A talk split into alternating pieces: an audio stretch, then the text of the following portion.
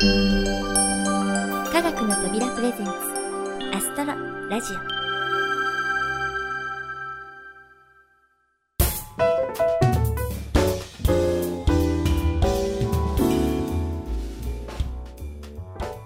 皆さんこんにちは土屋ゆ子です。もうすっかり秋本番ですね。一年の中で最も過ごしやすいこの時期。晴れるとねとっても気持ちがよくて私は大好きな季節です。皆さんはどうでしょうか？さて前回は新企画あゆこのサイエンスバーについて明石市立天文科学館の井上さんのインタビューをお届けしたわけなんですけれどもいかがだったでしょう？ねどんなお話になるのかサイエンスバー私も今から台本が届くのが楽しみでワクワクしています。明石の星博士によるキーマンインタビューもねうん収録も順調のようなので皆さんぜひ楽しみにお待ちくださいね。そして今回はいよいよもう一つの新企画の発表です。とその前に皆さんは星の歌というとどんな歌を思い浮かべますか？最近の歌だと大塚愛さんの「プラネタリウム」とか平原綾香さんの「星紬」の歌とか、うん、同様なら「キラキラ星」とか。あと意外にねアニメソングの「銀河鉄道999」あたりもね星の歌として人気があるかもしれませんね。でも考えてみると星のことを歌った歌でうん定番らしい定番は「キラキラ星」ぐらいで実はそんなにないんですよね。七夕様も星のことを歌ったというよりは七夕の歌っていううんそういう感じですからね。というわけで今回「科学の扉」では世界天文年に向けみんなで歌える星の歌を作ろうというプロジェクトをスタートさせます。これはキラキラ星を超えるようなお星様の定番ソングを作って広めちゃおうという企画です。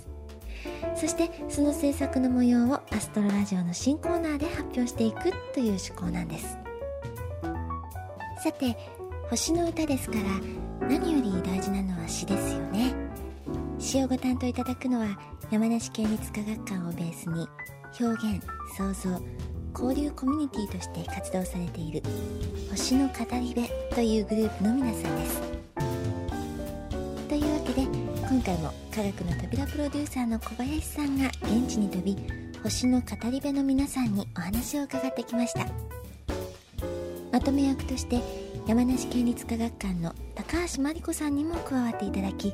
新企画「みんなで作るみんなで歌う星の歌」について語っていただきました。それではその模様をお聞きください。どうぞ。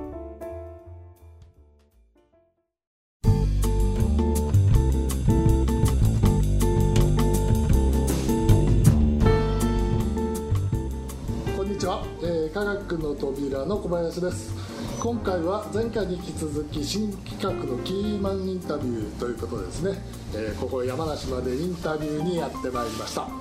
えーではまず最初にですね今回まとめ役というか、まあ、この人抜きには語れない。というですね、えー山梨県立科学館の高橋真理子さん、えーからお願いしたいと思います、えー高橋さんよろしくお願いします。よろしくお願いし えー、とちょっと最初に、えー遅ればせながらなんですけれども、ノリが分かんないんですけどます。そうノリがわかない。ンションをどこに持ってっていいのかっていうですよ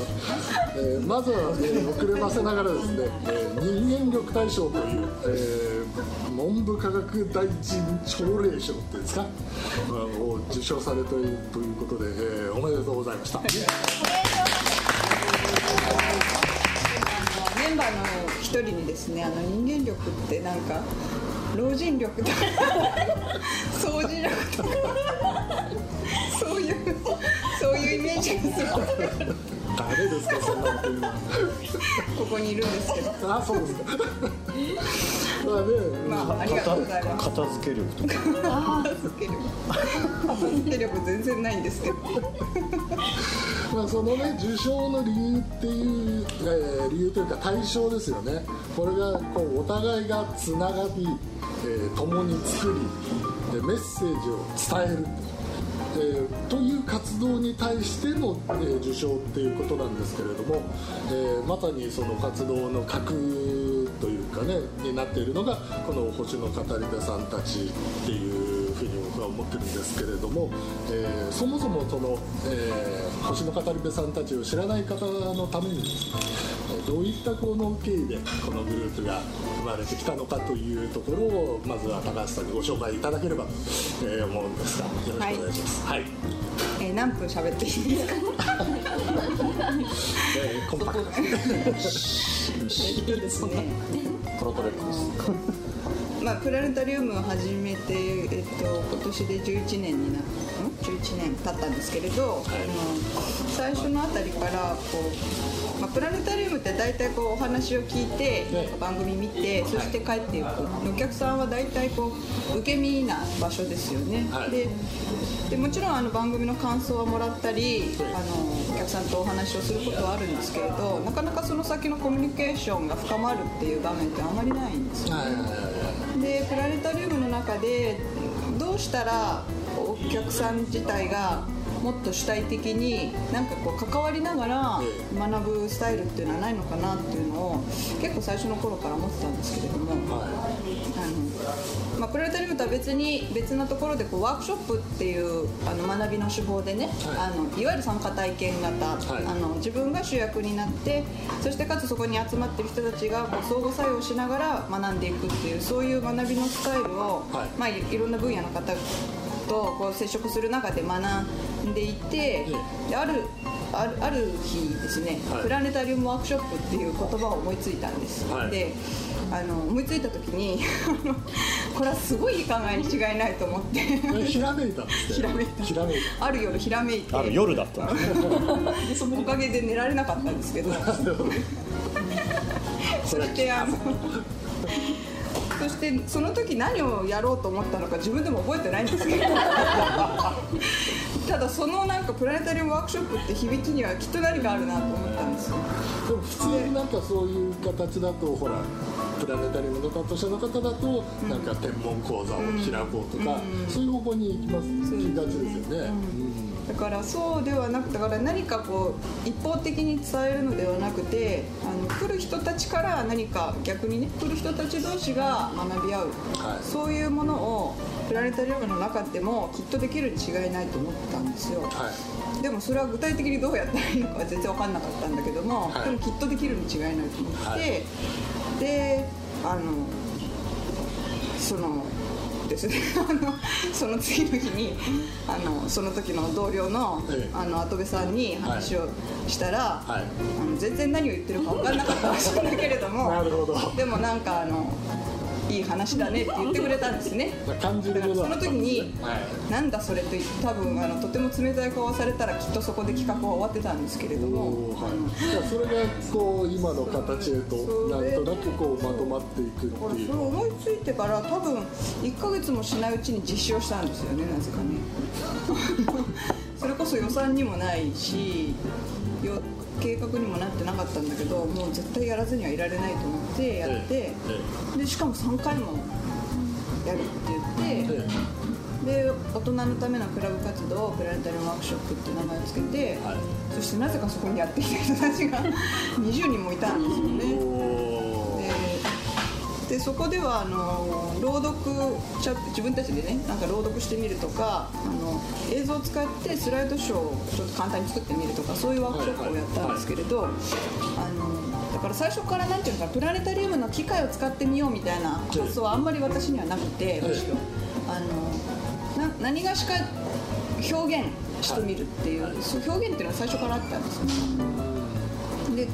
なんか作ってみて1時間ぐらいで作るんだけどみんなすごい個性的でかつなんかストーリー性のあるものができたりして、ええ。すごい面白くって、えでその後なんかこんなに面白いんだったら皆さんもっと残って継続的にやったらいかがっていうことを呼びかけたら、ええ。あのあってあの残った方たちが5人ばかりいましてそれがあのその人たちでその年の夏に、はい。今度は一般向けのねえ。お客さんに向けて作品を作りましょうって言ってやったのがあのでその夏に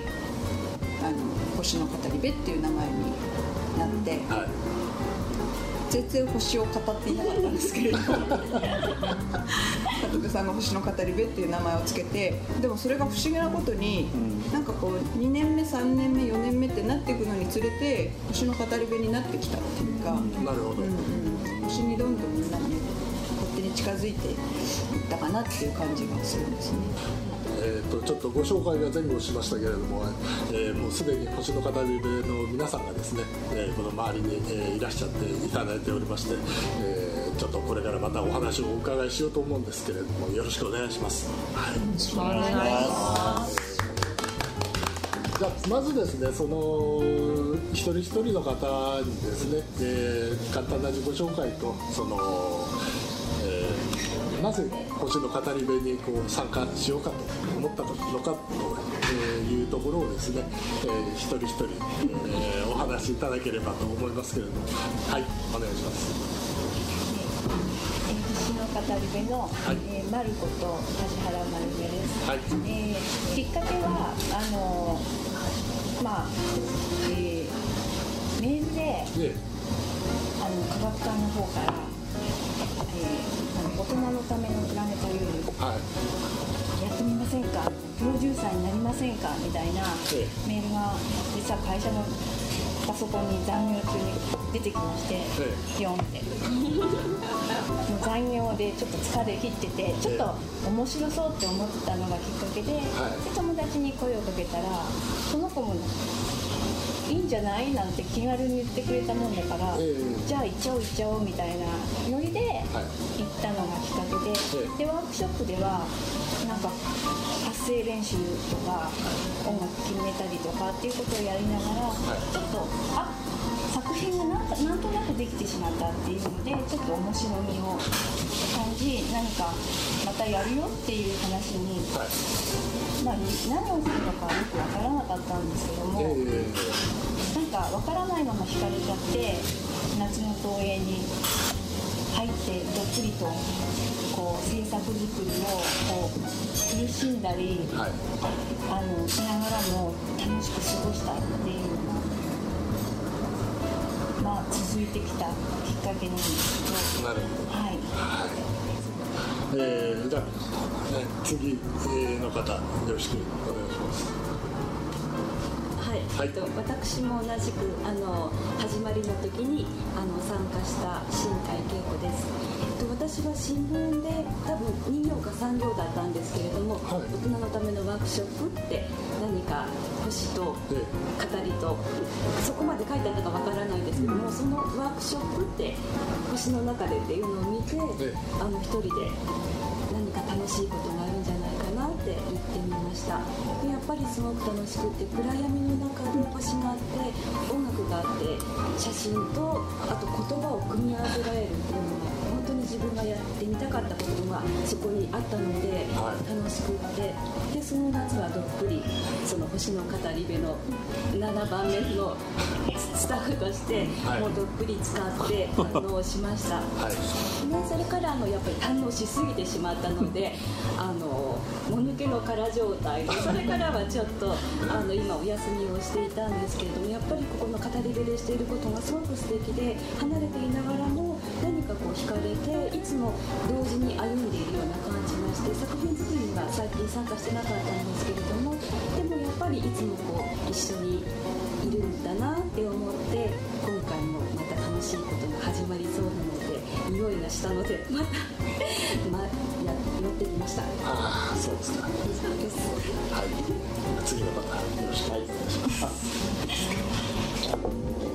神奈川県のあの会社まであの山梨からあの長距離通勤しているあの宮川と言います神奈川ですか？えすごいですね。あの語り部に入りまして1年半になりますはい。あの、まあ、きっかけはあの直接まあ事務所の方にですね、ええあの科学館の方ですね、はい。で興味がある話をさせてもらって、はい。そこからそれがきっかけであの入るようになったんですけど私は50 50代なんですけど、あの本当にあの50代の脳をですね、ええ。もう刺激するようなすごい楽しいことがいっぱいありましてですね、はい。あの今もあの続けさせてもらっているところです。はい。そんなところ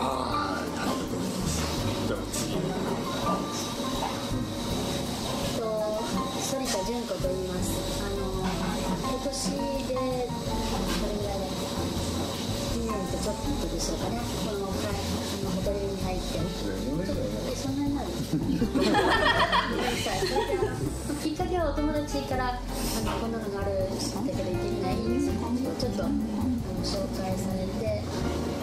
あの参加したのがあの最初で最初はなんかあの節分の頃だなんか俳句っていうか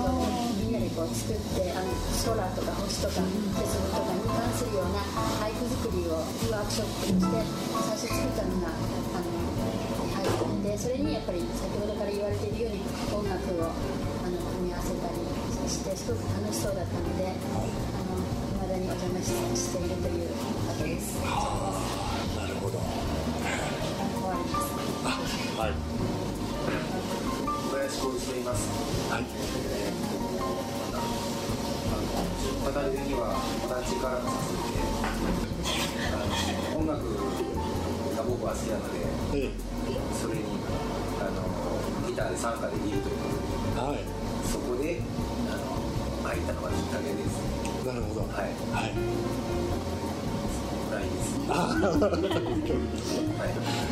ちょっとご説明が遅れましたけど今このインタビューをしてい。る場が、えー、と反田亮さんと、えー小林さんと、えー先ほどライブをやられたばかりで、えー終わった直後の、えーとい。うことですのでじゃあ次は反田亮さん、はい。お願い。できますかはい、反田亮です。先ほどの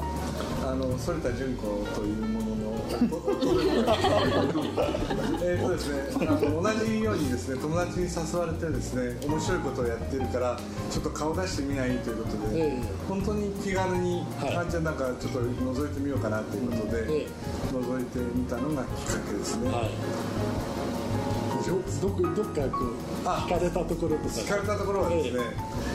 まああのそのプラネタリウムのなんか最初の頃はよくプラネタリウムを使ってたんですけども、そこの場所がすごく魅力的だったですよね、あの中でこういろんな話をしたり星のことについて語ったりするとはい。自分も解放されていくし、えその人と心が触れ合う感じがすごくあってですね、場所がまず良かったということもありますよね。それからまあもちろんその集まってきた人がそれぞれに個性的ですごく魅力的な人がたくさんいましたね。今でもそうですけども。でも亮さんや小林さんが参加してくださってやっぱ音楽っていう面でいくとなんかすごい完全に音楽チームになってきそうそうそうそうそうそう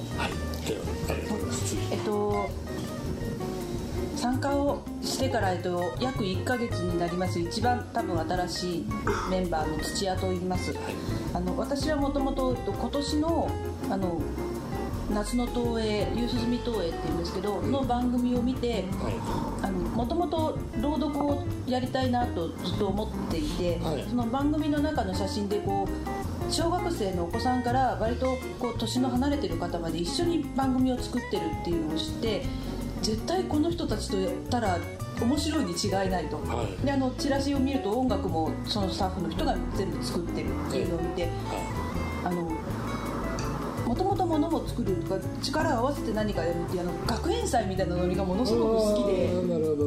絶対これだけの層が厚い人たちいろんな能力を持ってる人たちが何か一個作るんだったら絶対面白いと思ってえであのまだ参加始めて一月なので、はい。今回の企画が、はい。多分あの語り部の皆さんとやる一番初めの活動に私にとってはなるので、はい。ものすごく楽しみです。ああなるほど。ありがとうございます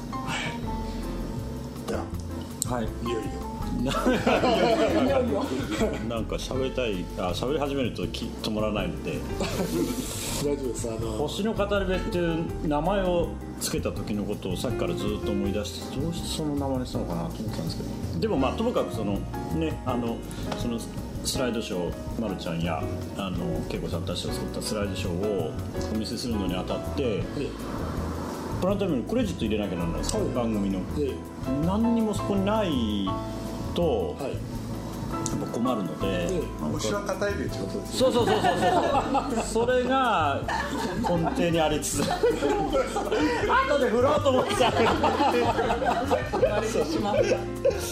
う。あのーでねだから先に出てきたのが語り部だったのか星だったのかどっちが先に出てきたのか忘れてたんですけどでもだからそのみんなのキーワードとしてあるものは何かって思った時にそれは星じゃないかなと思って星があって語り部っていうのはなんかまあやってたことが基本的にはあのさっき高橋があそうそうそうそう。自分語りっていうかそうそうそうそう。あの自分のあの思いとかね気持ちとか人生とかもう本当にこうさらけ出していくっていうことがあってそれがが星の語り部っていう名前にこうなってたような気がするんですよね。名付け親なんですねじゃあアップルさん名前言ってないああそうかそう俺土屋さんと話した時も一番最初話した時全然自己紹介もしなくて後で言おうと思ったあざ座布団え30分くらいね話をしてくださったのにこの人誰そうなんです。はい後部と言います。はい、後部と言います。よろしくお願いします。ということで、えー、まあそれくらいで、はい。えー、笠谷由美です。えっと私は山梨県出身なんですけど、科学館があることも実はあんまり知らなくて、星も全然見なかったんですけど。えっと3月まではあの生物系の専攻の大学院生をやってましてでただ大学とか大学院生とこう社会が結構遠い存在だなっていうのは感じててでなんかこう近づけるような活動をやりたいなと思っていた時にあのサイエンスアングラってそういう気持ちを持ったようなあのもっと社会と科学に結びつけたいっていうような人たちが集まるイベントがあのお台場であってでそれにじゃあ参加しました。であの最終日に帰ろうとした時に北海道の知り合いの人が「反省会があるから行こうよ」ってたまたま会って誘われて反省会に行ってそしたら語り部のメンバーのでも東京在住の伊藤哲さんっていう伊藤哲也さんってメンバーの方があのいて。で山梨でもこういう活動をやってるのがいるから高橋真理子っていうのに会いに行けって 連絡しろって言ってくれてであの去年の年末にメーリングリストに参加させてもらったらすごく活発ですごく熱くてあったかい感じだったのでなんか大学だとこうあくまでもこうなんていうかシシビアなっていうかこう客観的なところの感じだけだったのが、すごくこう気持ちを自分を解放して、でみんなとこうまっすぐ向き合うみたいなところが、すごく新鮮でいいなと思ってずっと今、はい、参加させてもらってます。なるほど。はい。とりあえず一通りあれですかね。まああのじゃあこれからその星の語り部がずっと続いていくと思うんですけれども高橋さん自体の野望はないですか野望は。野望はないですよ。野望ないです 星の語り部ハウスっていうのがあるんですけどね。そんな野望はありますね。そうそうそうハウス。星の語り部ハウスという場を作りたいななるほど本当に物理的な場所をね、さっき名前が出たあの伊藤哲伊藤哲也あの星の語り部はあの宮沢賢治のラス知人協会のような、あのかなり前ですね、行ったんですけど、だから誰が先生でもない誰が生徒でもないやっぱりこのまあ学び合いの場であってなんかこう生活をしつつ、まあまあ今は私たち一緒に生活してるわけじゃないですけどなんかなんかそういうそういう雰囲気の、それで音楽があってうん、文学もあってっていうやっぱ本当になんかねだからそれはある意味すごく、まあ、昔に思い描いたあのなんか自分の夢に非常に実は近いんだなっていうのは思っててだからそれが本当にこうある場場としてね、出来上がって生活の場も作れたらそれはもう死んでもいいです それすごいいいですね。いいでしょ、じゃあ出資しよう。えそういう話だったんですか？出資はするからだと思う最後にちょっと高橋さんがじゃあ、えーこの「星の歌」の意気込みを一言でパッと締めてあのあそうそう「信濃の歌」っていう歌があるんです。はい長野県長野県そうそう長野県人が3人集まると歌うっていう歌があって誰でも知ってる。そう誰も知ってるっていう、うんでも他の県の人は誰も知らない。知らない、うんって言ったら長野県人にそう言ったら「いやそれは間違ってる」2人二人集まれば歌う。っていう歌があってだそれぐらいみんなが知ってるっていう歌なんですけど、なんかあのその信濃の歌に変わる変わるというか信濃の歌のようなだからあの夜が来て星が見えたらみんなが歌う。そうそうそうそう。そういう歌になれたらいいなときっとなるような気もしますし、うん、そういう歌を作りたいですね。いいですか？跡部さん締めで後悔はしませんか？同感大丈夫はい。じゃあ、えー、と我々もですねそんな星の片目さんによってですね紡がれていくものがどうなるのか、えー非常に楽しみにしておりますので、えー今後ともちょっとよろしくお願いします、えーでは今日は本当にありがとうございました長い間ありがとうございました。本当に長い間ありがとうございました。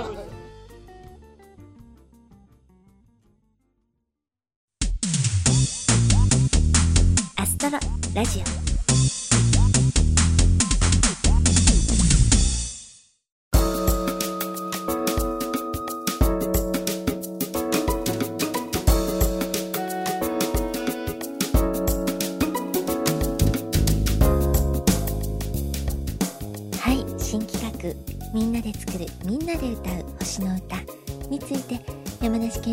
館の高橋さんと星の語り部の皆さんにお話を伺いました。これからどんな歌が紡がれていくんでしょうか。もう楽しみですね。またね完成したらもちろん私も歌わせていただきたいと思いますのでどうぞ皆さんご期待ください。さて2回にわたって新企画のキーマンインタビューをお届けしましたがいかがだったでしょうか。いよいよ次回からは本格的にセカンドシーズン突入のアストロラジオ。これからもよろしくお願いいたします。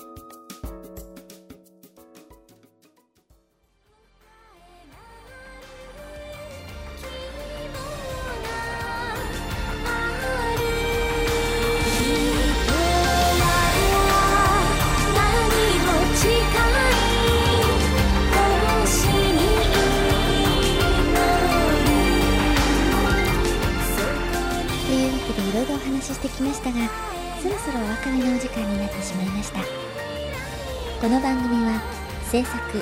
コムビルド脚本アルファボル協力明石市立天文科学館山梨県立科学館星の語り部の皆さん企画制作科学の扉でお送りいたしました。それではまた次回をお楽しみに。お相手は私土屋愛子でした。